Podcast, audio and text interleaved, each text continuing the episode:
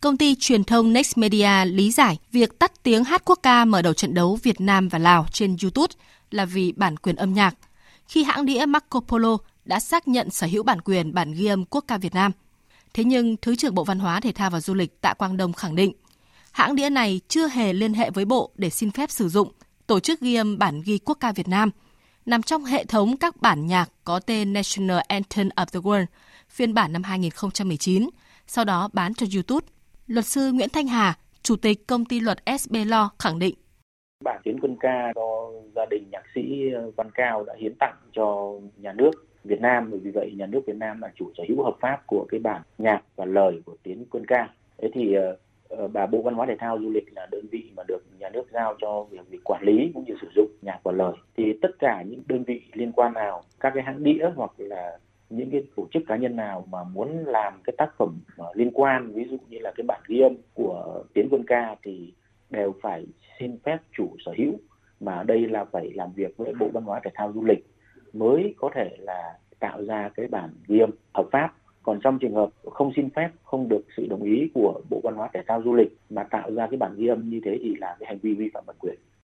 Bà Đỗ Phương Chi, phụ trách bản quyền công ty truyền thông Next Media cho biết, hiện chưa được phép trả lời truyền thông. Các thông tin liên quan đến vấn đề này, Next Media sẽ đưa lên trang web sau.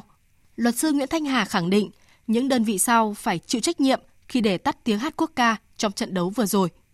Trong trường hợp này thì cần phải có cái sự ờ, điều tra xác minh từ phía các bên liên quan, trong đó có ban tổ chức sân, ban tổ chức giải đấu ờ, cũng như là đơn vị ờ, phát sóng cái trận đấu này ở trên YouTube cũng như là làm việc với lại bên uh, chủ kênh uh, là YouTube cũng như là chủ cái uh, tác phẩm uh, ghi âm là cái hãng đĩa của nước ngoài. Nhạc sĩ Việt Long cho rằng vì có những khoảng trống trong pháp luật hiện nay nên không chỉ tiến quân ca mà còn nhiều vụ việc xâm phạm bản quyền âm nhạc đã diễn ra trong thời gian qua.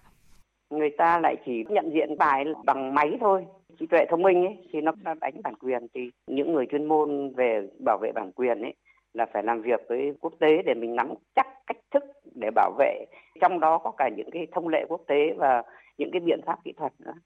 Thứ trưởng Bộ Văn hóa Thể thao và Du lịch Tạ Quang Đông cho biết, sắp tới Bộ có thể sản xuất thêm nhiều phiên bản và cung cấp cho các cơ quan ngoại giao, các đoàn Việt Nam ra nước ngoài để sử dụng trong các sự kiện chính thức có ghi âm ghi hình. Bộ cũng sẽ xem xét để đăng ký bản quyền các bản ghi này với YouTube và các nền tảng số khác để sử dụng một cách hợp pháp.